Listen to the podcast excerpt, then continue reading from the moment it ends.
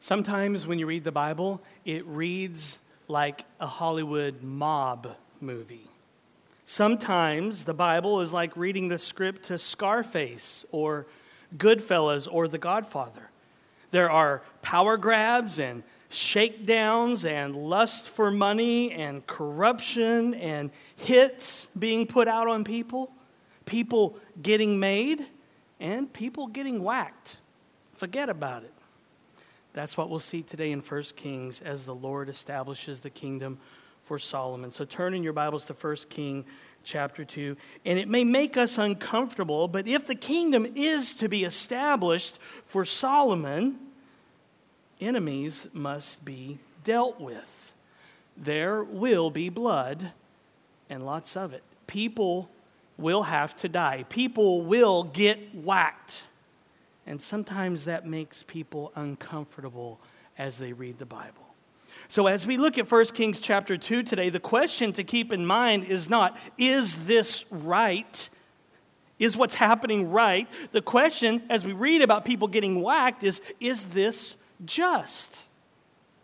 Ralph Davis is helpful here as he comments on the severity of God's judgment in the Old Testament. He says, if people have difficulty with God's judgment here, it is, I think, a matter of taste rather than substance.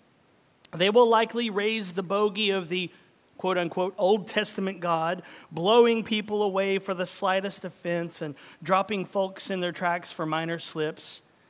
But it's all a smoke screen by folks who don't read the whole Bible. What do they do with the quote unquote New Testament God who arranges a double funeral because folks fudged about a real estate deal? Acts chapter 5.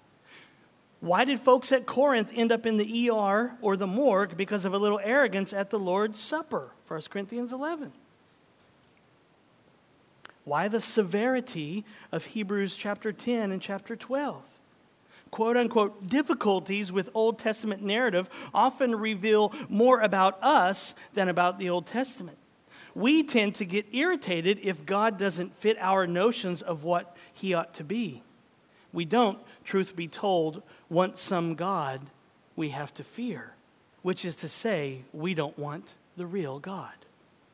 Don't be afraid to wade into the nasty narratives of the Old Testament, for it's in the nasty stuff you'll find the God of scary holiness and incredible grace waiting to reveal himself. And that's what we'll see in 1 Kings chapter 2 today. In this mob like passage where people are getting whacked left and right, we'll discover the God of scary holiness and incredible grace waiting to reveal himself to us. So turn in your Bibles to 1 Kings 2, where we'll actually see how Jesus deals with his enemies. How does Jesus deal with his enemies? King Jesus kills them with kindness. You've no doubt heard the saying, kill them with kindness. Well, that's exactly what Jesus does with his enemies. Right now, Jesus is extending his kingdom in this world. His kingdom is being established, and he does it through the preaching of the gospel. As the good news of his kindness to sinners is preached, he pursues and subdues his enemies and brings them home, and they become family. Not that God doesn't judge people and nations now, because he does. I'm not saying that at all. I'm not saying that God doesn't judge people and nations now. As we just read, God even deals with and disciplines the church. Just read Acts chapter 5, 1 Corinthians 11. God does judge and deal with people and nations. But as the gospel goes forth, Jesus pursues his enemies with kindness, with mercy. Please don't water that down. Don't try to dilute it. Don't clarify it. Don't footnote it. Please don't endnote it. This is good news. And it's shocking. Don't try to keep grace in a gated community. The King of mercy establishes his kingdom not by killing his enemies, but by forgiving them. He kills them with kindness. The King of Mercy leaves his throne and goes to the ghetto across the tracks to save rebels and enemies. And then he adopts them into his family. Enemies become family. Forget about it. You can use forget about it that way. If you affirm something good, like Jesus loves sinners, forget about it. Enemies become family. Forget about it. Jesus loves his enemies and he pursues them, and he will stop at nothing to win their hearts and reconcile them through his cross. In the gospel, whores are hugged, rebels are reconciled, killers are caressed, and really, really, really bad people get to enjoy a really, really, really good. So look at 1 Kings chapter 2. Remember, as we saw two weeks ago, David is handing the throne over to his son Solomon, and David is speaking to Solomon here now. In the first four verses, he told his son Solomon, You've got to stick your finger on God's word, on the Mosaic law, and don't depart from the Lord's statutes. Walk in his commandments. And now David gives further instruction. Look at verse 5 and hear the word of the Lord. Moreover, you also know what Joab the son of Zeruiah did to me, how he dealt with the two commanders of the armies of Israel, Abner the son of Ner and Amasa the son of Jether, whom he killed, avenging in time of peace for blood that had been shed in war, and putting the blood of war on the belt around his waist and on the sandals of his feet. Act therefore according to your wisdom, but do not let his gray head go down to Sheol in peace but deal loyally with the sons of Barzillai the Gileadite, and let them be among those who eat at your table, for with such loyalty they met me when I fled from Absalom your brother. And there is also with you Shimei the son of Gera, the Benjaminite from Bahurim, who cursed me with a grievous curse on the day when I went to Mahanaim. But when he came down to meet me at the Jordan, I swore to him by the Lord, saying, I will not put you to death with the sword. Now, therefore, do not hold him guiltless, for you are a wise man. You will know what you ought to do to him, and you shall bring his gray head down with blood to Sheol. Then David slept with his fathers and was buried in the city of David. And the time that David reigned over Israel was 40 years. He reigned seven years in Hebron and 33 years in Jerusalem. So Solomon sat on the throne of David his father, and his kingdom was firmly established. So, if you recall where we left off two weeks ago, King David is dying. He's transferring power over to his son Solomon, and he told him, You've got to stick your finger on God's laws and commandments as the king. You are the moral compass of the nation. If your heart turns away from the Lord, the nation will turn away from the Lord. But Solomon is young and inexperienced.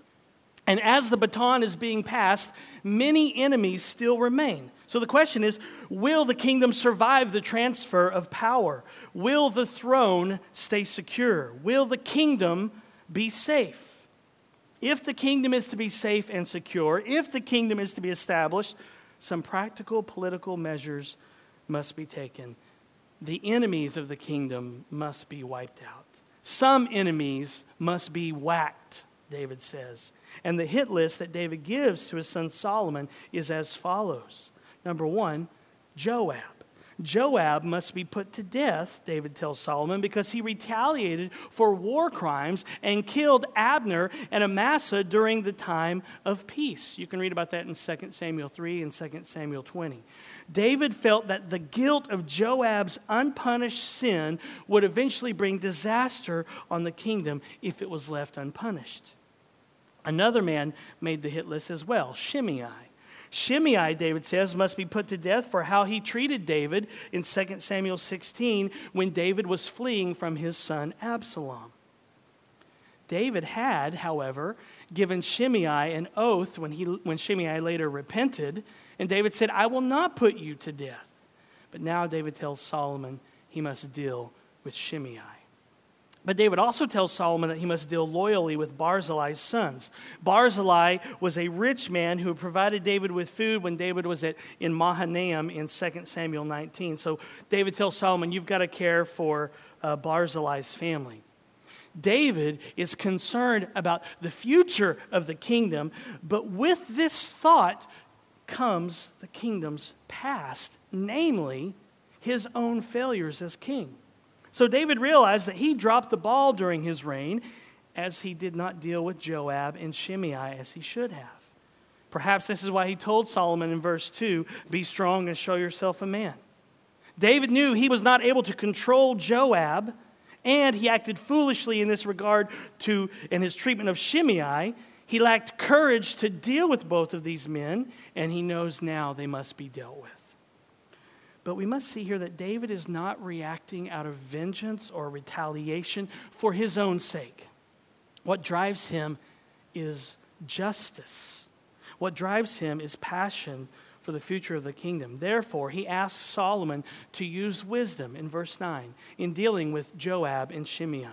The bottom line is here the threats to the kingdom must be annihilated. So, David's parting words to his son Solomon were number one, read the Bible. That's what he said. We saw two weeks ago in verses one through four. Read the Bible, make breakfast for the Barzillai family, and number three, kill Joab and deal with Shimei. Do that, David is saying, and the kingdom will be secure. And Solomon listened to his dad. Solomon continued having his quiet time, reading his Bible, the Mosaic Law. He made pancakes for the Barzillai crew, and he put a hit out on some people. And so Solomon has this little yellow post it note with his to do list from his father David.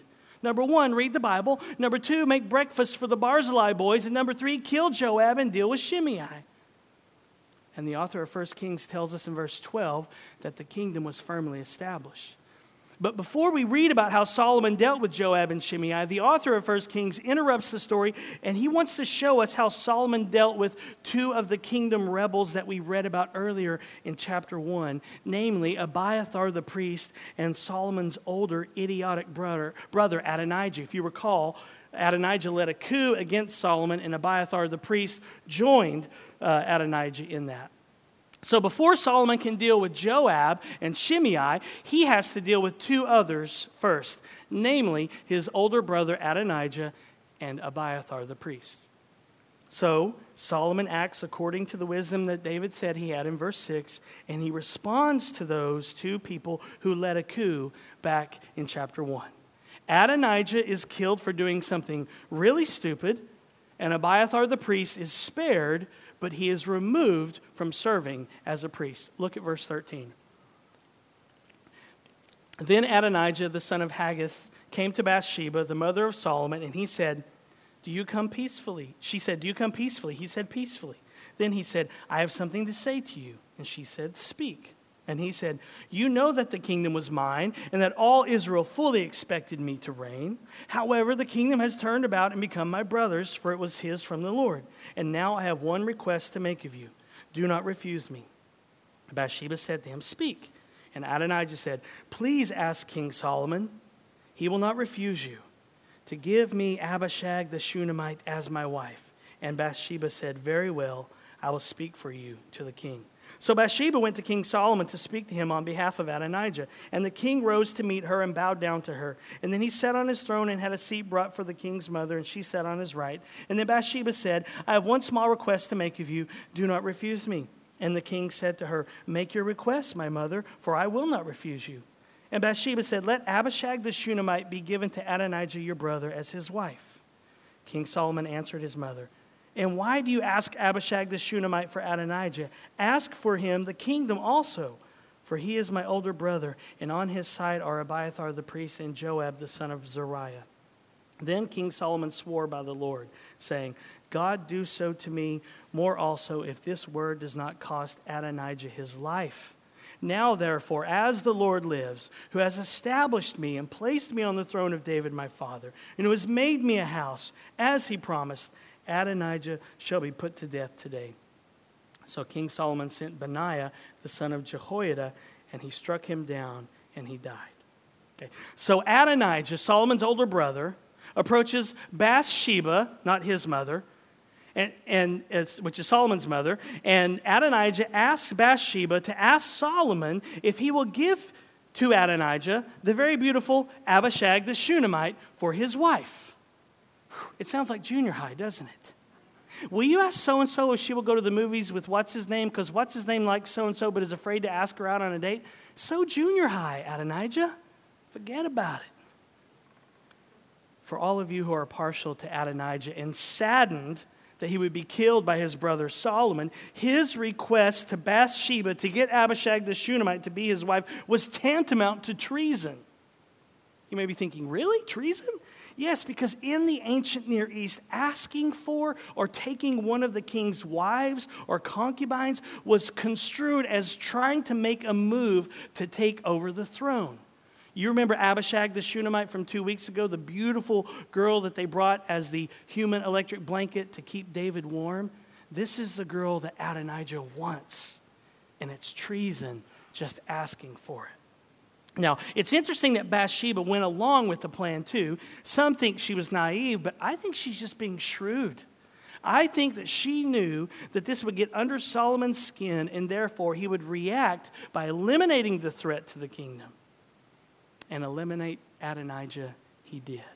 Actually, Solomon sent his right hand man, Benaiah, to clip Adonijah. But let's get our bearings again, lest you become overwhelmed with pity for Adonijah. Solomon had already extended grace to his older brother back in chapter 1. All that Adonijah had to do was lay low. Don't stir the waters, prove himself to be a worthy man, but wickedness was found in him. Adonijah's actions in asking for uh, Abishag the Shunammite to be his wife provoked Solomon to an action that he might not have taken had his older brother not rebelled. Let's remember, Solomon has already given Adonijah a second chance. Remember, Adonijah claimed himself to be king, and he wasn't the king. This second power play is what cost Adonijah his life. And so Solomon sent Benaiah to Adonijah's house. And when Benaiah knocks on your door in the Old Testament, it does not end well. When this man named Benaiah rings your doorbell in the Old Testament, it does not end well. In case you don't know who Benaiah is, here's a short Wikipedia entry from 2 Samuel 23. Listen. And Benaiah, the son of Jehoiada, was a valiant man of Kabzeel, a doer of great deeds he struck down two Ariels of Moab. He also went down and struck down a lion in a pit on a day when snow had fallen. And he struck down an Egyptian, a handsome man. The Egyptian had a spear in his hand, and Benaiah went down to him with a staff and snatched the spear out of the Egyptian's hand and killed him with his own spear. These things did Benaiah the son of Jehoiada, and won a name beside the three mighty men. He was renowned among the 30, but he did not attain to the three. And David set him over his bodyguard. So Benaiah's resume only had a few bullet points valiant man from Kabzeel, doer of great deeds, striker downer of two Moabite armies. He killed a lion in a pit on a snowy day. He killed a handsome Egyptian with his own spear, grabbed the spear out of his hand and killed him and he was the bodyguard of King David. So when Benaiah rings your doorbell and shows up at your house uninvited, you better hope you have life insurance because your family is going to need it. Benaiah is like Al Pacino in Scarface. He pulls out his sword and he says, Say hello to my little friend. And Adonijah gets struck down. That's what Adonijah got for trying to propose to Abishag. Adonijah got a date with Benaiah for trying to get a date with Abishag. And Benaiah, the handsome Egyptian spear snatcher and the snowy day lion killer, did what he did best to Solomon's older brother because Solomon's older brother was an idiot. Adonijah made another subversive move for the kingdom, and he got moved to his new resting place at the cemetery. Adonijah got what he deserved justice.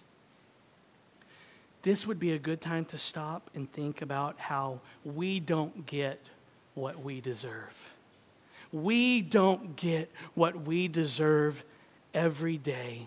That's why God's mercies are new every morning for believer and unbeliever alike. Matthew 5, God makes his sun rise on the evil and the good. He sends rain on the just and on the unjust. God is good to people like us. We don't get what we deserve. God is merciful. He is patient. He offers amnesty now. His kindness leads rotten, rebellious sinners to repentance. King Jesus is kind. King Jesus is kind. As sinners, we often feel like God is out to get us. And He is, just not in the way that we thought. We picture a God who is trigger happy and ready to strike us down if we say a bad word. But for all of our fear of judgment, how many times have we been ambushed by grace instead? How many times have we been ambushed by His grace? How does Jesus treat His enemies every day? King Jesus kills them with kindness. Right now, it's not the sword of Jesus that leads sinners to repentance. As Romans 2, Romans 2 4 says, it's his kindness. Well, Solomon has three more people to deal with before his kingdom gets established. One will lose his job, but save his life. One will find justice catching up with him years later. And one will lose some servants, but then lose his life. So look at verse 26. And to Abiathar the priest, the king Solomon said, Go to Anathoth to your estate, for you deserve death. But I will not at this time put you to death, because you carried the ark of the Lord God before David my father, and because you shared in all my father's affliction. So Solomon expelled Abiathar from being priest to the Lord, thus fulfilling the word of the Lord that he had spoken concerning the house of Eli in Shiloh. So Abiathar had ministered in the time of David, but recently, back in chapter 1, he had joined Adonijah's coup as Adonijah tried to claim himself as king. And we know back in 1 Samuel 2 that Yahweh rejected Eli's household, of which Abiathar was a member. And so now, many years later, Abiathar is expelled from the priesthood by Solomon, thus bringing to completion and fulfilling the prophesied word back in 1 Samuel 2. And then, after dealing with Abiathar and expelling him and taking away his priestly ministry, Solomon now moves on to deal with trigger happy Joab and hard of hearing Shimei. Look at verse 28. When the news came to Joab, for Joab had supported Adonijah, although he had not supported Absalom, Joab fled to the tent of the Lord and caught hold of the horns of the altar. And when it was told King Solomon, Joab has fled to the tent of the Lord, and behold, he is beside the altar, Solomon sent Benaiah, the son of Jehoiada, saying, Go, strike him down. So Benaiah came to the tent of the Lord and said to him, the king commands, Come out. But Joab said, No, I will die here. Then Benaiah brought the king word again, saying, Thus said Joab, and thus he answered me. And the king replied to Benaiah, Do as he said, strike him down and bury him, and thus take away from me and from my father's house the guilt for the blood that Joab shed without cause the Lord will bring back his bloody deeds on his own head, because without the knowledge of my father David, he attacked and killed with the sword two men more righteous and better than himself. Abner the son of Ner, commander of the army of Israel, and Amasa the son of Jether, commander of the army of Judah. So shall their blood come back on the head of Joab and on the head of his descendants forever. But for David and for his descendants and for his house and for his throne, there shall be peace from the Lord forevermore. Then Benaiah, the son of Jehoiada, went up and struck him down and put him to death. And he was buried in his own house in the wilderness. The king put Benaiah the son of Jehoiada over the army in place of Joab, and the king put Zadok the priest in the place of Abiathar. Then the king sent and summoned Shimei and said to him, Build yourself a house in Jerusalem and dwell there, and do not go out from there to any place whatever. For on the day you go out and cross the brook Kidron, the brook Kidron, know for certain that you shall die. Your blood shall be on your own head. And Shimei said to the king, What you say is good. As my lord the king has said, so will your servant do. So Shimei lived in Jerusalem many days. But it happened at the end of three years that two of Shimei's servants ran away to Achish, son of Maacah, king of Gath. And when it was told Shimei, Behold, your servants are in Gath, Shimei arose, saddled a donkey, and went to Gath to Achish to seek his servants. Shimei went and brought his servants from Gath. And when Solomon was told that Shimei had gone from Jerusalem to Gath and returned, the king sent and summoned Shimei and said to him, Did I not make you swear by the Lord and solemnly warn you, saying, Know for certain that on the day you go out and go to any place, whatever, you shall die? And you said to me, What you say is good, I will obey. Why then have you not kept your oath to the Lord and the commandment with which I commanded you? The king also said to Shimei, You know in your own heart all the harm that you did to my father David. So the Lord will bring back your harm on your own head. But King Solomon shall be blessed, and the throne of David shall be established before the Lord forever.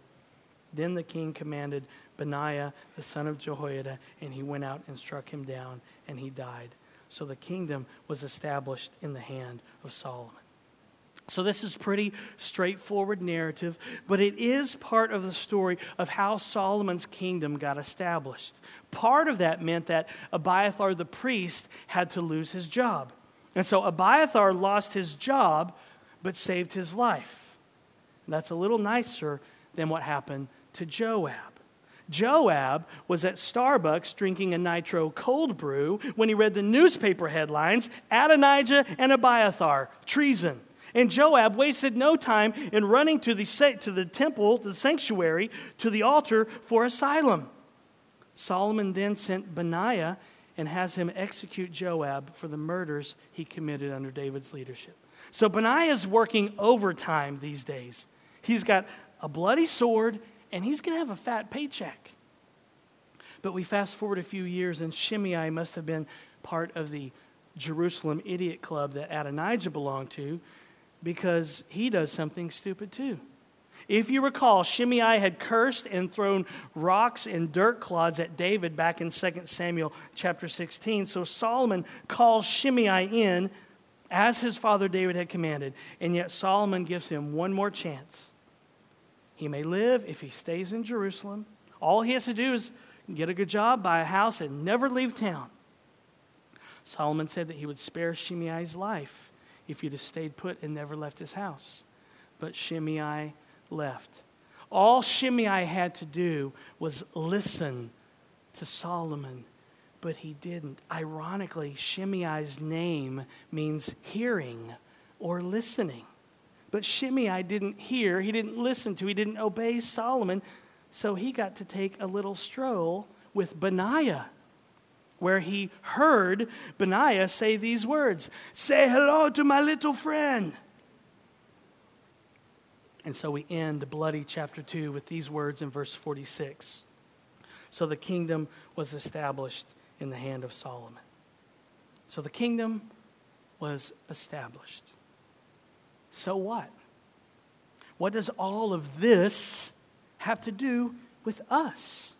How does all of this spare this guy, kill this guy, how does all of that point us to Jesus? What's it telling us about our own hearts? Well, first, it shows us that we desperately need Jesus because we're sinners. It shows us that we are hopeless and helpless and in terrible need. Listen, we should walk away from this chapter with the fresh revelation that we can be idiots too just like Adonijah and Shimei. We can make stupid decisions. We can sin and really mess up our lives. So, what we see from this passage is that we desperately need Jesus. Why do we need Jesus? Because we are hopeless and helpless and in terrible need. But there's also an end time, end of the world element to this passage that points us to King Jesus. As Greg Beale says, the major doctrines of the Christian faith are charged with eschatological electricity. Eschatological, eschatology, end times, how the world's going to end, what happens at the end of the world. The major doctrines of the Christian faith are charged with eschatological electricity. but so are the seemingly boring passages. Even boring passages that don't give us goosebumps. Seemingly boring passages where people are getting made and people are getting whacked. They are charged with end time, end of the world electricity. One day, Jesus will do to his enemies far worse than what Benaiah did to Solomon's enemies. Do you know what the name Benaiah means? Do you know what Benaiah's name means? Benaiah means son of Yahweh. Yahweh is God's covenant name in, the, in, in Hebrew in the Old Testament. Benaiah means son of Yahweh. And so the real Benaiah, the real son of Yahweh, Jesus, will one day pull out his sword of justice and punish his enemies forever. One day, Jesus will return with a sword in his mouth and say to all unbelievers, Say hello to my little friend, if you will. That means that if you don't repent or turn from living for you and your glory, if you don't own up to your sin, if you don't admit that you have rebelled against God, if you don't run to Jesus for safety, then you will spend eternity suffering apart from the love of God. It doesn't matter if you are a handsome Egyptian, you will stand before the real Benaiah, the real Son of Yahweh, one day. Even if you were so strong that you killed a lion in a pit on a snowy day, you will be no match for the real king. But the good news of the gospel is that you can escape judgment and eternal suffering by turning to Jesus. Just open the empty hands of faith and believe. This is how Jesus deals with his enemies right now. Jesus kills them with kindness. As Preston Sprinkle says, grace is more than just leniency and unconditional acceptance. Divine grace is God's relentless and loving pursuit of his enemies who are unthankful, unworthy, and unlovable. Grace is not just God's ability to save sinners, but God's stubborn delight in his enemies. Yes, even the creepy ones. Grace means that despite our filth, Despite the sewage running through our veins, despite our odd addiction to food, drink, sex, porn, pride, self, money, comfort, and success, God desires to transform us into real ingredients of divine happiness. Grace is God's aggressive pursuit of and stubborn delight in freakishly foul people. Jesus delights in his enemies, even the creepy ones. And that's good news for some of you that are here today. Jesus aggressively pursues and then stubbornly delights in freakishly foul people. Good news for some of you that are here today. We should be awestruck by that. Because you know what you did last week. And I know what I did last week, or thought, or said. We should be overwhelmed that Jesus is so kind to us, so good to us, people like us, that he went to the cross and bore the penalty for our sin, for all of the filth and, and all of the sewage that's running through our veins. Bitterness, envy, jealousy, anger, hatred, worry, anxiety, fear, pride, for all of our odd addiction to food and drink and sex and porn and pride and self and money and comfort and success. Jesus died for all of that for us. And one day, Jesus will show us his scars. We'll see his scarred face. We'll see with our eyes how he endured the cross for the joy that was set before him, which was being with us. How he drank the cup of God's wrath for us. How he redeemed us from the curse of the law by becoming a curse for us. How he was treated, whipped, beaten, mocked, nailed on the cross for our treason. How he was treated for our treason. The king did all of that for his enemies. Eric Ortlund says, Can you imagine, can you image meeting Jesus in the flesh, in the eschaton? And he comes and hugs you and points to his scars and looks you in the eye and says, I was so happy to go through that suffering because it meant I got you. That's what we'll get to experience. His kindness will continue for believers into eternity, for ages upon ages upon ages. As Paul says in Ephesians 2, but God, being rich in mercy, because of the great love with which he loved us, even when we were dead in our trespasses, made us alive together with Christ. By grace, you have been saved. And he raised us up with him and seated us with him in the heavenly places in Christ Jesus, so that, here's why Jesus saved you, Christian, so that in the coming ages, he might show the immeasurable riches of his grace and kindness toward us in Christ Jesus. In Christ Jesus. For those of us who are in union with Christ, why did God save you? So that in the coming ages, He might show you the immeasurable riches of His grace in kindness toward us. The coming ages, plural.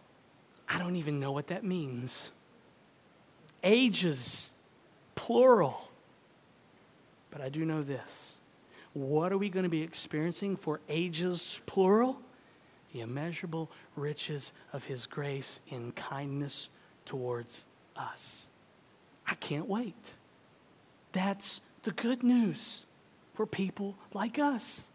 The bad news is that judgment is coming. King Jesus kills his enemies with kindness now, but one day it will be too late to experience this kindness, this ages upon ages plural kindness. One day it'll be too late to see that and get in on it. The unbeliever who does not repent or turn and trust in Christ will suffer eternally under the sword of God's righteous judgment. One day, you will stand before the God of scary holiness. One day, to all who have never bowed their knee in this life, Jesus will say, Say hello to my little friend. So repent today. Open the empty hands of faith and come home to Jesus and let Him clean you up and love on you. The great life giving and liberating news that we have to share with the dying world is that there is a God the God of incredible grace. And his love for sinners is inexhaustible and it's free. This is our message. This is our message, and we cannot improve on this. We have no greater message. This is the gospel, and when this good news is shared, the kingdom of God extends and advances into this world. When this good news is preached, the kingdom of God is established. It gets established as King Jesus kills them with kindness. How does he do that? when we share this good news with others. That's how the kingdom of God is extended in this world. The kingdom of God is not some thing that happens for some specified time in the future, like that's the kingdom of God and that little bracket right there only. No, the kingdom of God is advancing in this world right now, even as I'm preaching. I have the coolest job as we share the good news that there is a God and his love for sinners is inexhaustible and it's free, then Jesus pursues his enemies and kills them with kindness. He regenerates them and makes them new. Let's close with a statistic that I've shared before, but I hope this will encourage you to share the good news that there is a God of scary holiness and incredible grace waiting to reveal himself. And his love for sinners is inexhaustible and it's free. According to the Barna Group, the Central Coast is ranked number two in the U.S. on the Never Churched list. A list of cities where there are the highest number of people that have never ever been to church once. In all the cities in the U.S., the Central Coast is ranked number two on the never been to church list. Here's the list. Coming in at number one, West Palm Beach and Fort Pierce, Florida. 17% of the population there has never been to church. Number two, Santa Barbara, Santa Maria, San Luis Obispo. 16%.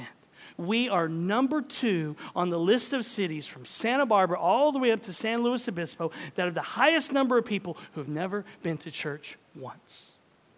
In all of America, we're the number two city and region that is full of people who've never walked into a church once to hear that there's a God who has inexhaustible love for sinners and it's free. This should not be. There are more never churched people here on the Central Coast than there are in New York. 16% of the people that live on the Central Coast have never been to church once. And that is sobering. And that means that God has sovereignly placed you in your neighborhood and in your workplace so that you, you can share Jesus with these people. Because they're not going to just walk in the doors, they might, but statistically, they're not just going to walk in the doors. So God has placed you in your neighborhood, in your workplace, so that you can share Jesus with these people. The baristas at your Starbucks, have been placed there so that you can tell them about Jesus. They didn't know it when they put in their application. They didn't know why, why are you applying for this job? So someone can tell me about Jesus one day. They didn't know that. They think they're there for the paycheck and the free pound of coffee a week that they get. But they're there so that you can build relationships with them and become their friend and tell them how much Jesus loves them.